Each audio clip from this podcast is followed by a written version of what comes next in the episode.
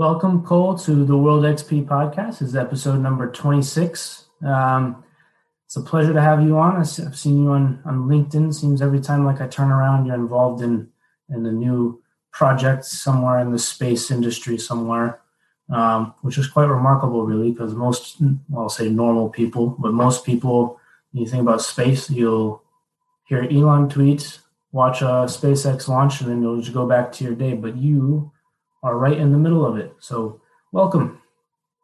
Thank you, Eric. Really, really glad to be here and uh, be speaking with you today.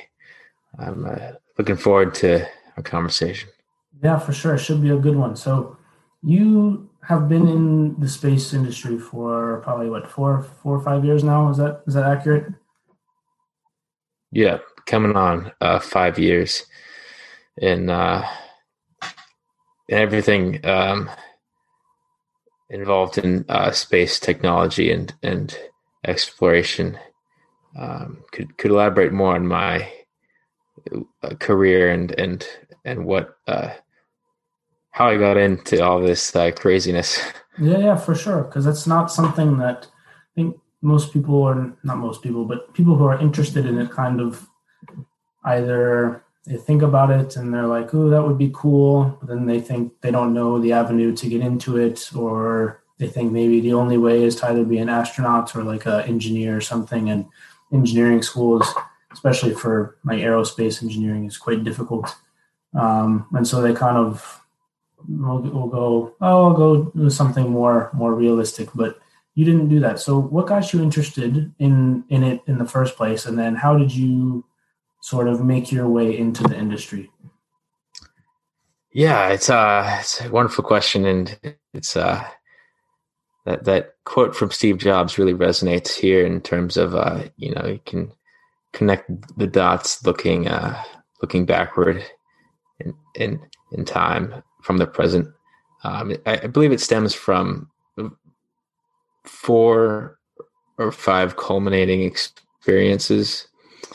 Uh, the first one being a uh, internship the last uh, two years in uh, college with you mm-hmm. um, at, at Mary Washington, um, uh, developing a imaging satellite radar constellation um, at, at, a company called Trident Space, and so that was these uh, satellites were kind of like a stepping stone uh, toward the greater becoming involved in the space ecosystem, and I um, graduated a little early uh, around December of 2017 and uh, but before then there was also another experience uh, that was a study abroad in Bilbao Spain uh, that was spring of 2017 and um,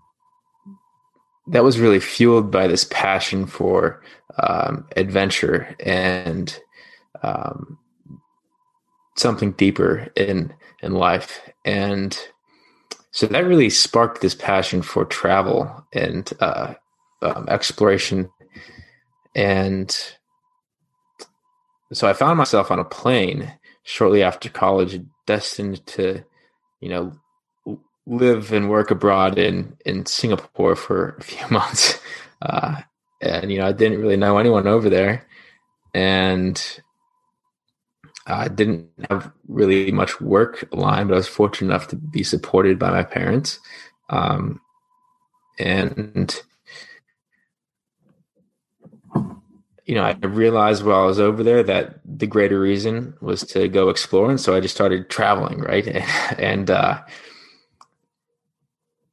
I, I just uh, would bounce around to all these beautiful countries in Southeast Asia and I developed this, uh, really got into motorcycling over there, and um, it's kind of initially sparked from this uh, 1,000 kilometer trip through uh, the the western coast of Italy on on these massive uh, uh motorcycles that I was convinced we were just like total my, myself. Um, and so I uh, wound up riding 10,000 kilometers on, on a motorcycle throughout uh, 10 countries in Southeast Asia. Uh, and, you know, I rode through, uh, seen some, uh, rode through a lot of chaos in, in the streets and uh, a lot of, uh, you know, borderline, uh, I don't know, uh, dangerous situations, a lot of very close calls, and uh, several crashes. I, I, am lucky to you know be here having this conversation with you. Yes, um, and I guess that uh, I was on a journey and became inspired to launch a nonprofit over there after um, really experiencing a deeper side of humanity and, and, and all the poverty over there. And I was kind of wound up with this lifelong passion for um, philanthropy and, and, and giving back. Um, and while I was over there, I had a lot of time to conceptualize my thoughts. And uh, I was in the bathroom of this Vietnamese airport. Um, and I,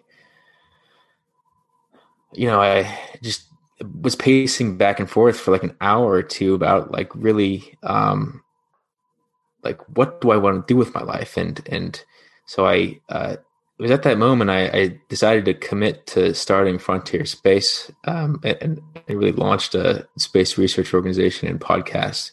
Um, and that was kind of after like motorcycling under the stars and kind of realizing that 90% of what I was reading was about Space and Four, uh, you, know, to support life and the expansion of life throughout our solar system.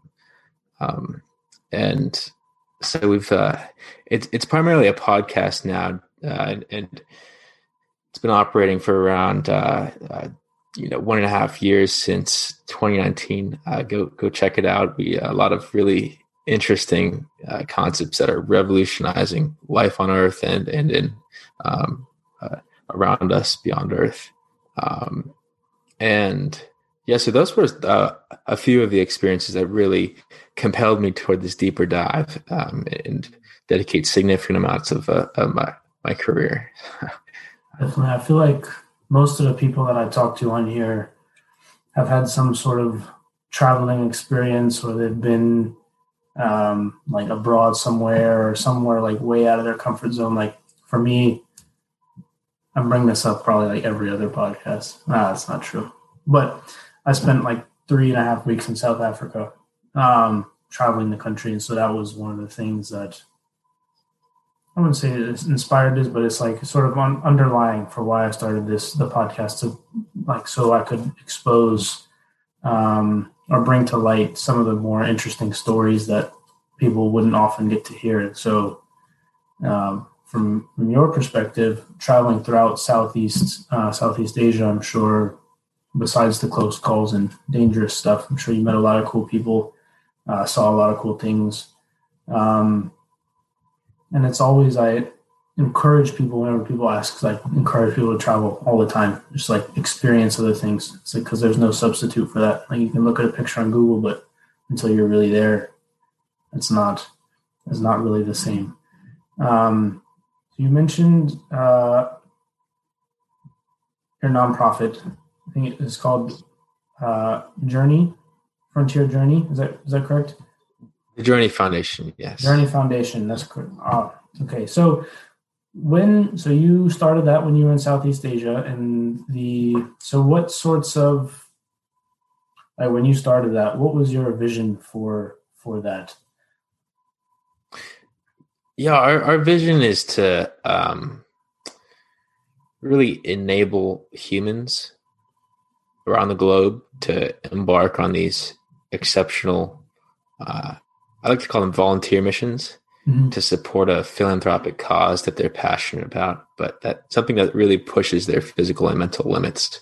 Um, and most of our journeys are currently focused on um, motorcycling long distances or or cycling long distances but it could be you know also like like walking um, thousands of miles or kilometers through uh, uh, uh, mountains to to support um, you know the climate or uh, our our other co-founder just recently uh, motorcycled uh, like 3,500 miles across the U.S. Um, Jack Harmony is a, he's a great guy, and uh, he's he's out there on an adventure, and um, he's he's enjoying life. Um, although he wasn't necessarily supporting a philanthropic cause um, on this journey, but he has this vision to drive down to the tip of uh, uh, South America um, after after Cabo, Mexico, and uh, so he's on his way. Uh, so, and, are you guys like raising money while you're doing this, and then you donate to a cause that you guys have that either means something to you, or somebody has hit you guys up and say, "Hey, like, would be really great if you guys were able to raise money for X, Y, Z." Is that kind of how that how that works for you guys? Yes, that's the, that's the plan, in that we would support the local people that were um, traveling through their country. We, we would support them. And I'm really passionate about building a school down there in South America sometime, possibly in, in Peru. Um, and yeah, really, really enabling um, societies in, in rural areas to significantly improve their quality of life. Um, gotcha. With with the support from our community, and and or yeah. well, hopefully you get to build that school at some point. Um, yeah, that would definitely be. I'm, I'm sure. I'm sure they would. They would like it. Um, so you mentioned the other thing you mentioned was frontier frontier space, which is now a podcast. So when you started it, because I, I think when we were talking earlier, it wasn't meant to only be a podcast. It was meant to be sort of a, a research organization. Um, and oftentimes you need money to do that. And so you left Trident Space where you were and you kind of, I guess, jumped into the deep end, didn't you? Yeah, yeah, the deep self-funded, uh, you know, non-salary based entrepreneurial journey, mm-hmm. um, borderline, uh, you know, homeless, uh, but but but not really because I'm fortunate and, and white.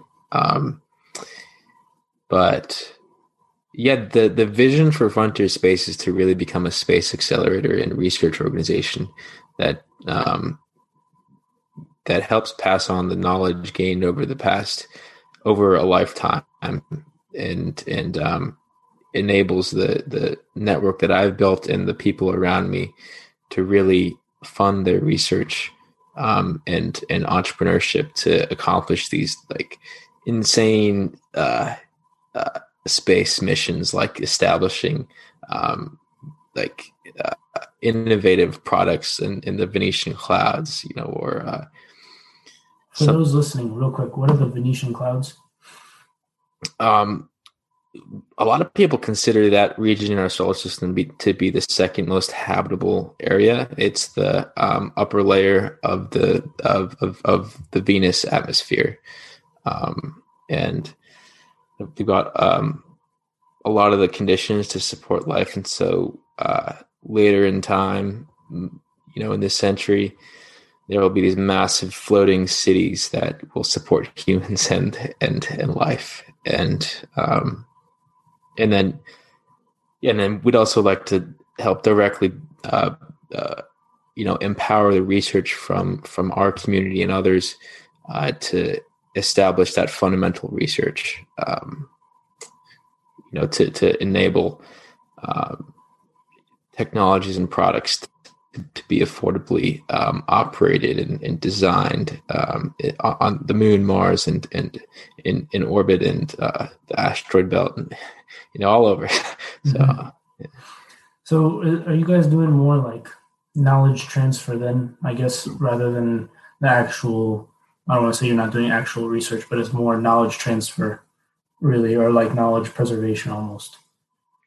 Yes, yeah, we we, we currently promote underrated um, like uh, space areas and, and topics, and um, people who are really doing some interesting uh, um, stuff, and uh, yeah, that sounds good. So you mentioned um, floating cities. And so, for people who would say, "Oh, yeah, okay, that won't happen for like 500 years or whatever," what sorts of strides has also one thing i wanted to ask you before i finish that question you said um, ecosystem. You used that word specifically regarding the industry. What what sort of connotation does the ecosystem have versus industry or why why did you use that word in, partic- in particular? Yeah i think um, i like the word ecosystem because it involves um, all of the life that's contributing toward the development of um, an aspect of society or mm-hmm. area um, in this um, star system. Um, and but but when I refer to like ecosystem, I usually mean um, like a uh, localized region um, uh, of of of of life and technology that's like contributing toward one mission and and and yeah gotcha. Gotcha. All right so in the ecosystem or the industry what sort of strides have you seen that makes you believe that we're not that far away from a floating city or getting a colony on mars or something like that? Yeah that's a wonderful question. Um So the floating cities on Venus are definitely farther off, but it's incredible the amount of momentum that can be developed and progressed um, through the research literature, the science fiction, and um, it, everything in between. Um, I think when we start talking about Mars and establishing um, you know permanent presence on Mars, it's much more realistic um, currently with the current technology because there are these like the the winds on Venus. They're uh, they uh, circle the planet with like 330 to 50 mile per hour winds, and, and so there's a lot of technical design challenges there in um, in terms of deployment and operations, um, and then the lack of hydrogen too, and water. Um, but you know, as long as you have all the elements, so the surface of Mars, you know, it's um, that that that's also considered, um, you know, the, the second most habitable planet, um, and in terms of the progress of Mars, you know, we have SpaceX and Elon and um, the, the, Mars Society, Dr. Robert Zubrin, and all these other um, millions and tens of millions of humans that are really everyone's kind of um, you know figuring out more and more about um, how all the pieces fit together, and it's really amazing. It's like a symphony trying to put everything together um, in in your own mind, and then seeing other people put it together, and and then you realize the more you dig deeper, it's like wow, you know, we're totally capable of putting humans and life and supporting life on the surface of Mars, and we have been for the past half century. But there's there's been a lot of roadblocks along the way in terms of um, you know politics um, and cost. Because one of the things you mentioned when we were talking before before we started recording was you said there's a lot of things happening on the moon right now. It's insane the amount of things that are happening. And I was not aware that much of anything was happening on the moon, to be honest. So, do you want to sort of elaborate for um, for myself and those listening, sort of what sorts of projects are, I'll say, common um, or just correct maybe some common misunderstandings you think people have of, of what countries and companies are doing up in space right now. Yeah. Um, you know, we have everything with NASA and Artemis in the, uh, the their Moon to Mars program. They've there are billions of dollars of um, funds being allocated toward um, toward that project and, and, designing the vehicles and habitats um, to sustain humans on on the moon. They think they're initially aiming for 2024 human arrival, but that'll likely be pushed back to 26 or 28. Um, and then you have uh, ESA, the, the, European Space Agency, is doing a lot of amazing stuff, and a lot of um, you know the, the, the Chinese and and the uh, uh, Roscosmos, Russian Space Agency, united to build this lunar base at the South Pole, um, and you have billions of dollars being invested toward establishing a long-term presence, um,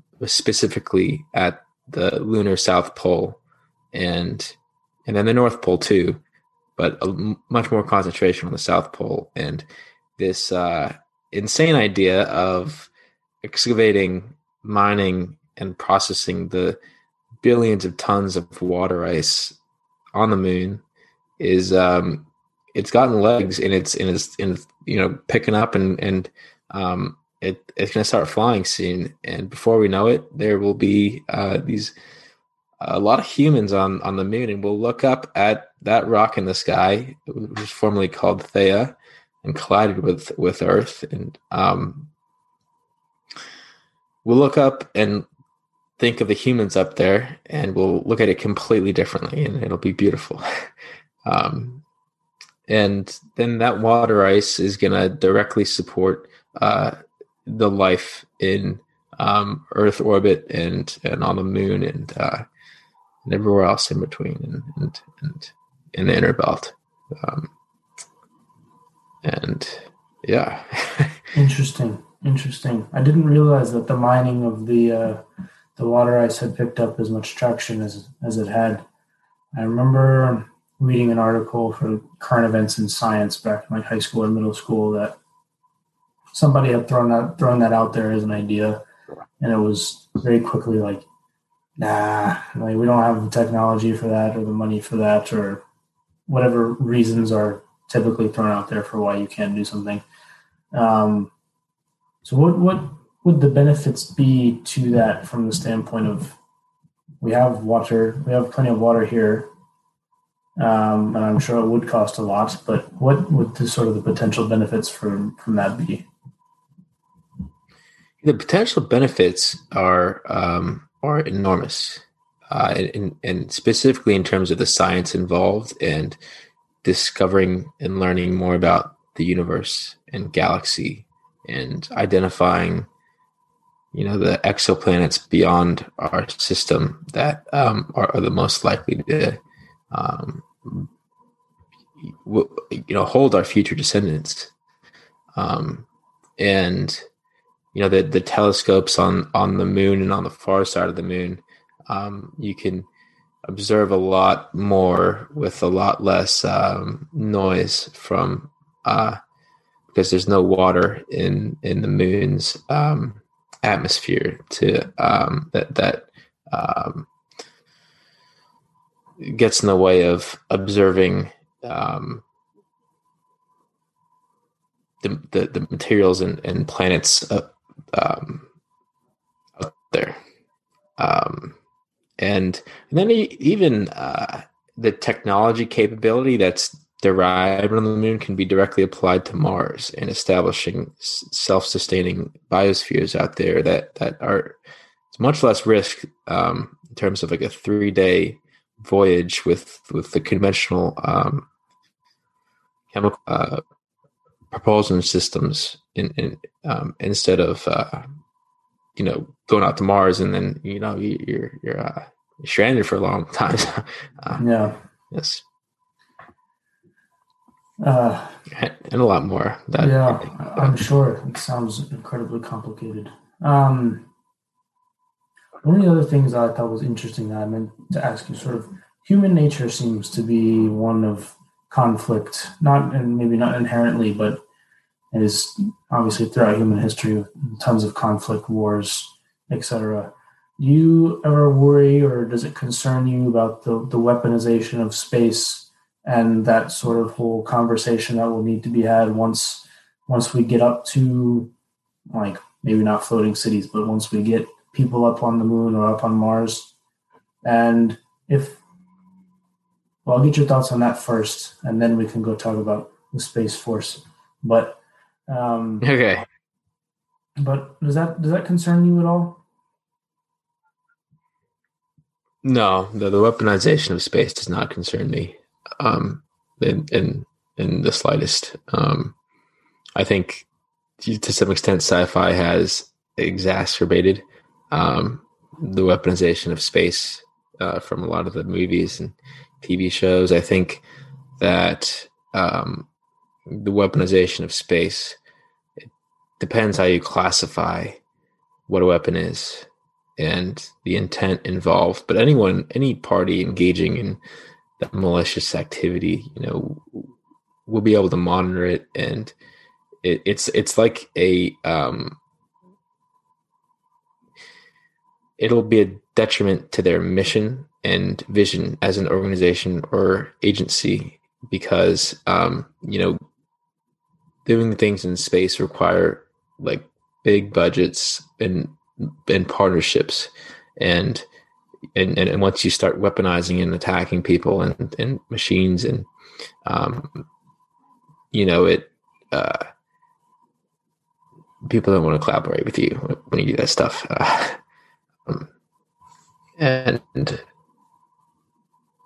but in terms of weaponizing uh, technology to that is uh, holds significant value to help deter the near Earth object asteroids that um, those those impending rocks. You know, they're out there, and uh, it's just a matter of time until they're they're on a close tra- a trajectory and, and, they splash down. So, one missed us not too long um, ago. Is that is that correct? Is that correct? The one I think. One yeah, they they fly by all the time. Yeah. So if you're not worried then about conflict up there, what do you have uh, a strong opinion one way or another on the space force um, and some of the actions that the U.S. government has taken to sort of preemptively, I guess, gain sort of some some sort of foothold in in space? Yeah, I, am I, I generally think that you know I'm I'm for the space force and I I love what they're doing, um, and think it's overall it's definitely positive for uh, the space mm-hmm. economy and and establishing um, infrastructure in orbit in, in other planets. I think that yes, the budgets could be spent toward more meaningful things in space, like um, developing the capability to monitor Earth's climate, um, or uh, other beneficial science missions for to, to monitor the atmosphere and environment. Um, but I think in the long term, that will directly benefit the um, the the the uh, momentum and, and, capability to to uh, operate large scale um, structures and mega structures in space and, uh, and floating habitats and cities and orbital colonies. Good. Hopefully, hopefully there will be lots of collaboration and not a lot of political, shall we say, um, roadblocks to this sort of stuff. I know we can. Yeah, I won't get into that now. um, I also know that you've started a, we'll say, a school or academy called uh, Mars University or Mars U.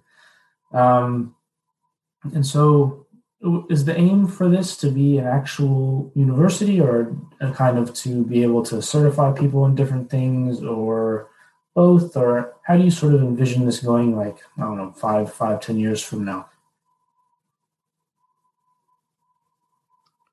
Yeah um love that question.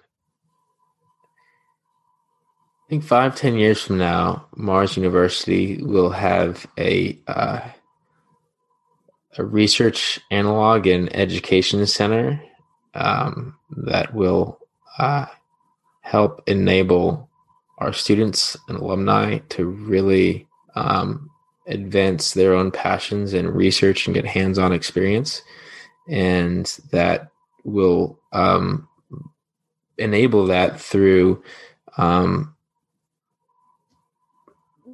you know people and, and, students and young professionals who are enrolled in our uh, um, certificate academic programs on our on earth to dedicated to making life multiplanetary uh, you know, we're, we're aiming towards short online certificates currently, and uh, to really help people navigate and say, "Hey, I know I want to help out in uh, in making life flourish and improve on Mars." But I'm not quite sure how to yet because there's so many ways that you could advance the research and then also uh, position yourself to become an astronaut and uh, I think what we're doing directly supports people who are looking to find that um, you know passion and, and journey. So, mm. um, it, w- with the eventual goal of establishing a self-sustaining campus and and to significantly improve the research around uh, Mars settlement and exploration by orders of magnitude um, from from our community. Definitely, um, most certifications that people know of, there's some sort of big name behind it. Like for example, Security Plus, is like CompTIA, it's a big name that everybody recognizes. Um, have you run into any sort of trouble? Um, well, I'll say like gaining students because of name recognition, or sort of like maybe not being able to convince like what value would that certificate bring to to me if I were to enroll. Um, anything like that? Like, have you sort of encountered any of that trouble, sort of getting off the ground?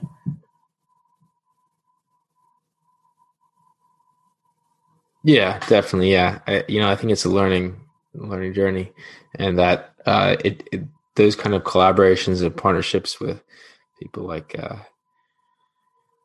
you know, like these space agencies, they take time to um, develop, and um, we we we're offering our first online program this summer, and so we're we're really just now beginning to engage with a lot of organizations and, and, and to introduce this opportunity and, and, and, get people who that will back these um, these certificate programs. Um, and so, yeah, it's been a challenge, definitely, but uh, I'm very confident that uh, people will see tremendous value in what we're doing and and um, yeah.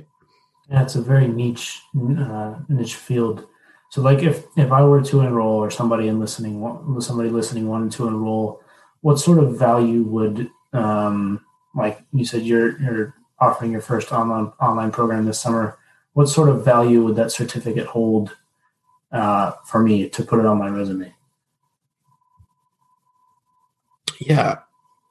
We're um, providing an industry relevant certificate, and so we'll be uh, we plan to be recognized by a lot of um, agencies and well-known established corporate organizations, and so it'll help provide you uh, with a foot in the door to um, you know. Uh, build a self-sustaining career around your passions um, as the cost to orbit significantly drops down to um, you know tens of dollars and um so yeah i forgot where i was going with that but yeah i think that's in a nutshell so is it difficult to like to develop a curriculum for for something like that Yes, yes, it is. It it is quite difficult um, to to develop a curriculum without funding.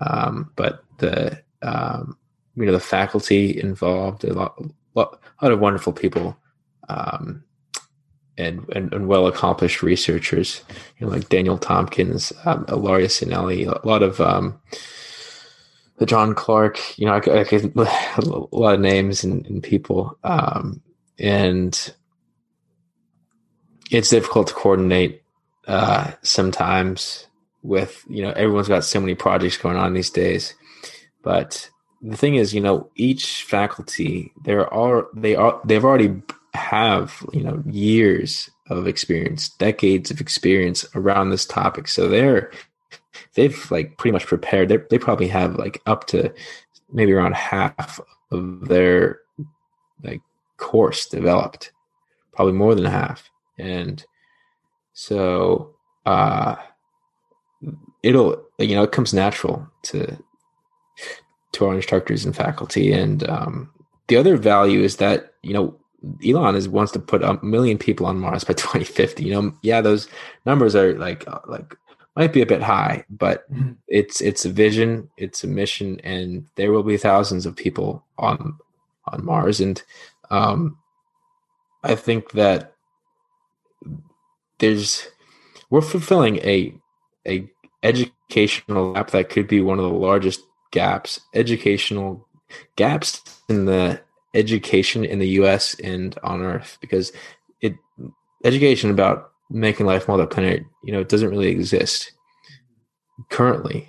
And and so then there's so many risks and and uh so much involved in uh you know a a, a two year mission round trip mission to Mars that you know yes spend a few thousand dollars to like develop your skills and knowledge. Or you know you, you, jump out there.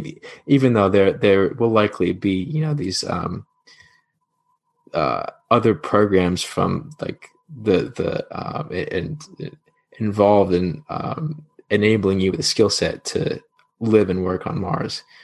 Um but so yeah, yeah, I think that's the other critical gap that that, that we'll, we're we're fulfilling. I was really craving this education myself, and so I'm I'm, I'm a poster child for this organization. So, how did you go about like finding the faculty, and then finding well, one finding the faculty when you had nothing to show for it, kind of you're like, hey, I need you to take this leap, and then two, how did you go about deciding you know which one you were going to offer first or was that just a function of which faculty was on board first? Yeah mostly you know uh it kind of came natural. Everyone is like hey this person is like would be great and uh they'd be great at teaching mars agriculture or or about geology or about you know the human factor involved and and the, the 3d printing and robotics um, these you know people just suggested colleagues and friends and I, I initially just started calling people and say hey we need help you know? And uh and then eventually you know day after day you know hour after hour you know uh i don't know key after mouse click you know it, it, it came together and, and it's uh, really come a long way the past uh, 16 months. Good that's awesome. Hopefully i think under the under the assumption that things will take off the way you and Elon and, and others are describing, I think that'll be a very important thing for people um, moving forward. Definitely.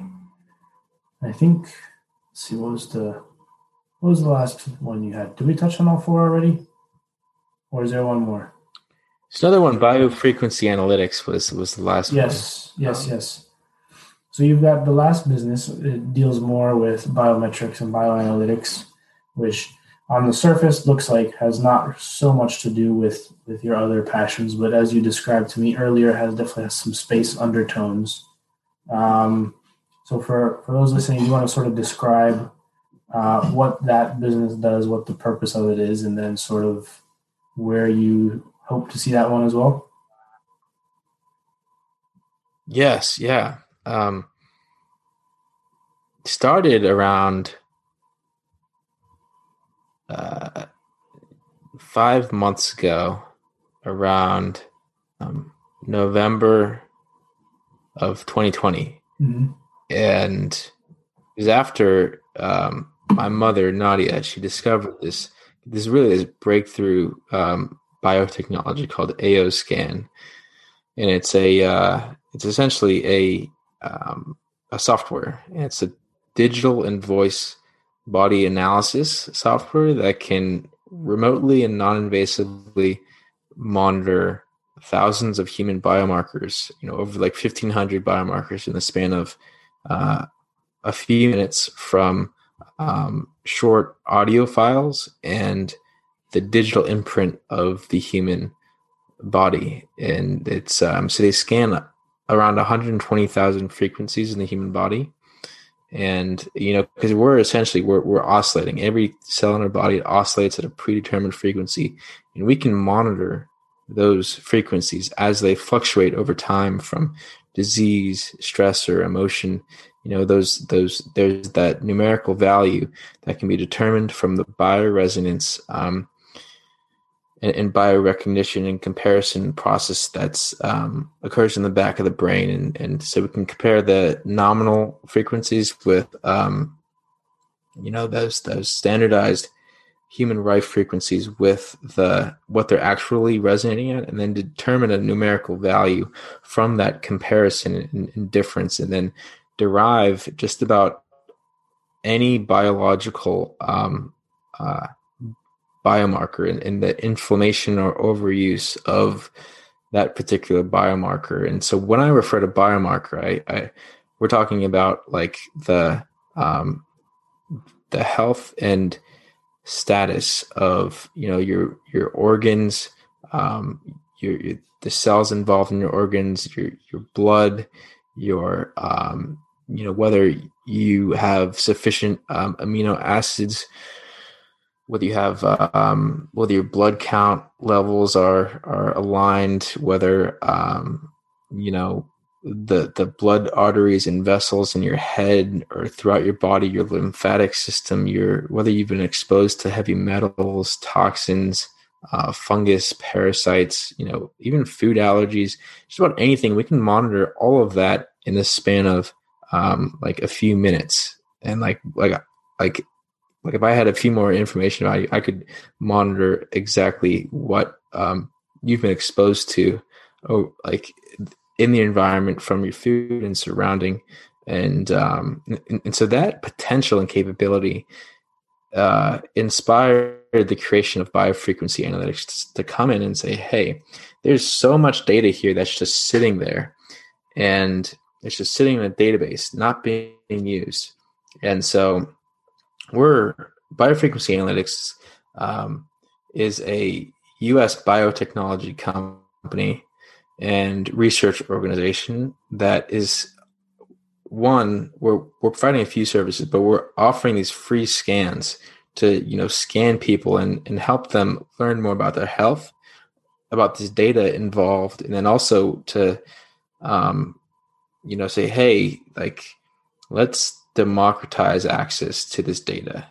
You know let's give it out to people let's give it out to people in africa people who really could significantly benefit from you know the, their their food and and diet um, deficiencies and, and, everything else. And and um, so we're also uh, collaborating on three active research projects with um, a lot of researchers and we're uh, remotely monitoring analog astronauts at analog research stations around earth um, and, and actually validating this data and verifying it and comparing it to the existing more traditional reliable methods like blood testing mris and, and, others. And so we're, we're really introducing this into the scientific and research literature to really help also build a community around this um, capability in data and then analyze that data and then provide it to researchers um, so I, I'm, I'm going off, but but with the eventual vision and goal to introduce this biotechnology and software to uh, space agencies and and to really become the primary digital body and voice analysis software of the astronaut population throughout the solar system. No, you're good. Definitely, like that's that's what we're here for. More more details, the better, for sure. Definitely. Um, how do you juggle all four of these sorts of projects or businesses? You only have so much time in the day, but somehow you're managing to juggle them all. And you mentioned that you've got other stuff on the side that you don't even still going on. So how do you juggle all that with like how do you balance your time? Yeah, I really don't. You know, it's just like I'll just you know one deadline after the other, and it's just uh, um, I have time management problems. Yes, but but you know it comes together because they're they're found upon lifelong passions, and so you just passively work on each project as you know the thoughts come to mind because it's really important to conceptualize and organize those thoughts into um, this digital world you know because once you recognize that your thoughts are like around a project or research that's when and and, and you build up those research or, or, those projects over time that's where there's the the, the value confounds and, and really exponentially increases on, in terms of what you're doing. Um, and and so as long as you're able to identify exactly what it is um, that you're thinking about that that you know and then but the key is to know when to commit. Um, in terms of like research or a project because I, I, think that's really and, and and i always say that like you know commit early commit um you know entrepreneurship is uh it's it's really difficult. And everything i'm doing is self-funded and volunteer based and um but as long as you put enough time and, and passion and, and, and effort and money into what you're doing um you know you can accomplish anything. So uh for sure how do you know like for example you, like when you were in southeast asia you had the oh, i want to start the journey foundation and then you had space frontier. How do you know like or how long do you sort of toy around with an idea before you're like yep i want to start a business revolving this one? Or what sort of um, i'll use criteria because it will because it's probably the simplest thing to conceptualize but what sort of criteria does does the idea have before you're like, yep, this is good enough to sort of run with it?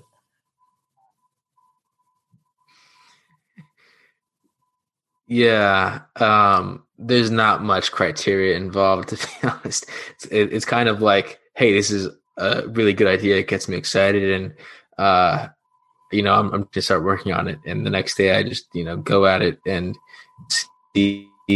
I just paper and and um, and then but then the important part is to have that passion to work on it continuously over the next days. And and you know if you have that passion to um to to, to continuously work on it then um then then then you're then you're golden. And uh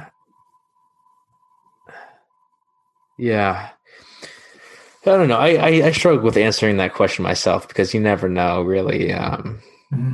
You never know when surely, is the right time. Yeah, surely you've had ideas though that you've been passionate about, and then you've not started a business based off off it. So, sort of like what the difference between like your idea for Mars U versus something that something else. Like, what is it? The amount of passion that you hold for that idea, or like what's, or is it a feasibility and like practicality sort of thing or? Yeah it's definitely a measure of passion you know it's it's that's that's, that's really what, come, what it comes down to and you ask yourself hey like can i commit the rest of my life toward this project? And if you say yes you should just do it. Um and and i feel comfortable you know saying that to everything in all the companies that, that we've helped start. Um, so that's good. So what if if somebody listening was on the fence about uh, starting starting their own business in whatever field or industry, and was looking for maybe a piece of advice about whether it's um, whether it's sort of like the, logistics of it or making like getting the getting funding or making connections for for starting their own business what sort of advice would you have for those people as far as like the networking and the, and the logistics of of starting your of starting your own business? Yeah i think um there are kind of two different philosophies in life and one of my life philosophies is that uh, follow follow impact and passion over money and uh and you know that's kind of what underpins a lot of my projects that that that we're working on. Um but that that's because i'm in a fortunate situation to sustain myself financially. You know i'm i'm i'm, I'm living with my parents. I'm, I'm 25 and i completely comfortable with that um and I'm in no rush. You know, I think, uh, the, the, but the piece of advice I, I, would say to, to you listening would be, um, you know, don't be afraid to fail and don't, uh, you know, and, and, and, uh, just kind of get out there and kind of, uh, I don't know, uh, yeah, yeah, you just can't be afraid to fail, and uh, you just don't don't ever give up, because because uh, what you're thinking about is is highly possible, and uh, yeah, you know, I, I, I could have thought of something better. no, that's uh, that's good. It it seemed like it took uh, that sort of seemed like that sort of advice took you to a spot that maybe you heard somebody told you that when you were first starting out yeah what also resonated with me was that um, entrepreneurship you know it's you start out um, and you think about hey your first company is likely uh, not going to significantly take off right? And so entrepreneurship is sometimes about testing those waters and and um and then you know if a project doesn't take off you know recognize when to move on.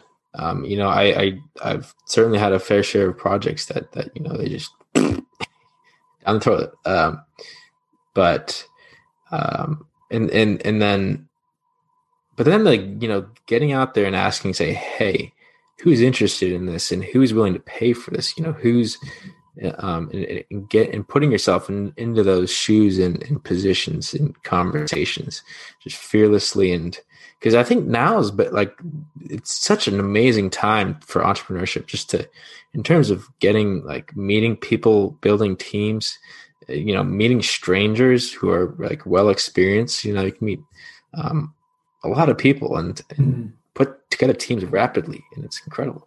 So I think we'll definitely look back on this time and think about COVID, and and we'll think about wow, like this COVID actually significantly improved human society, and um, and and and how we operate, and and then also on the entrepreneurship that kind of and and, and research projects and and and how many projects everyone was working on. I think it significantly just exponentially increased during during COVID because we have more times on our hands and and, to, and recognize that we can passively work toward projects and, and that don't necessarily need like firm time commitments, you know. So yeah, definitely those fortunate enough to sort of keep our jobs um, yes. definitely have more time.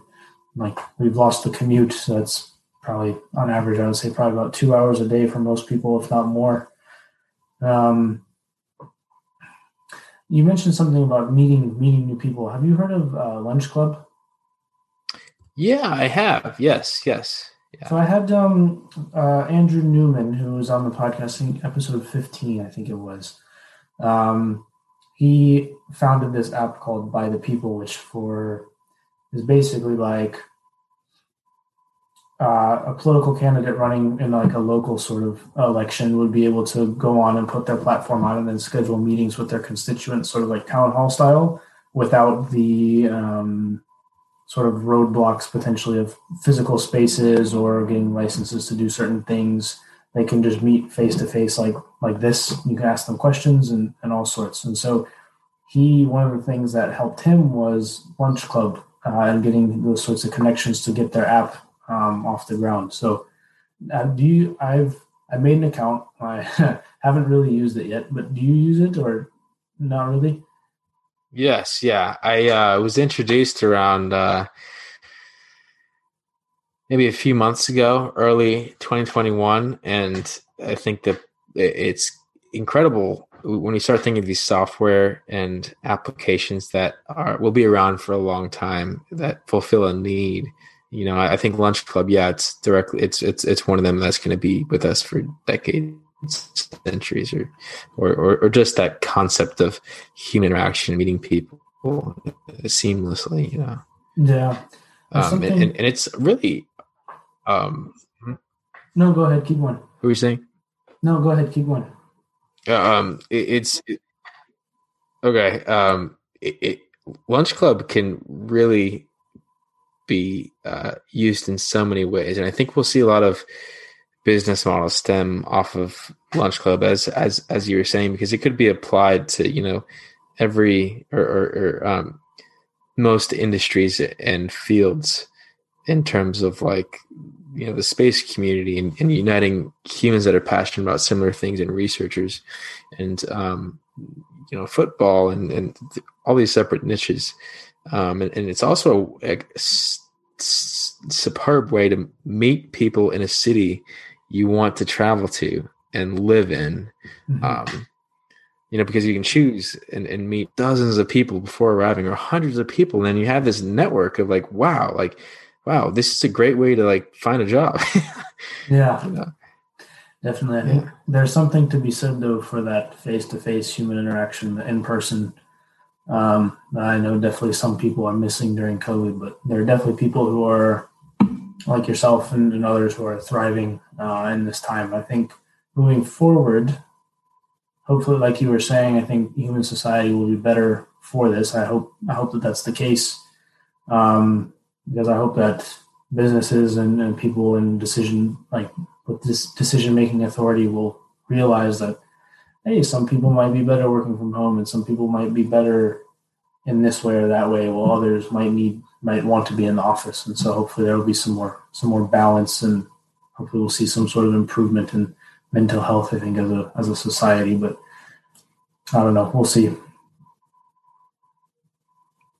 yeah. Yeah. I, definitely, uh, I think so and believe so. Um, and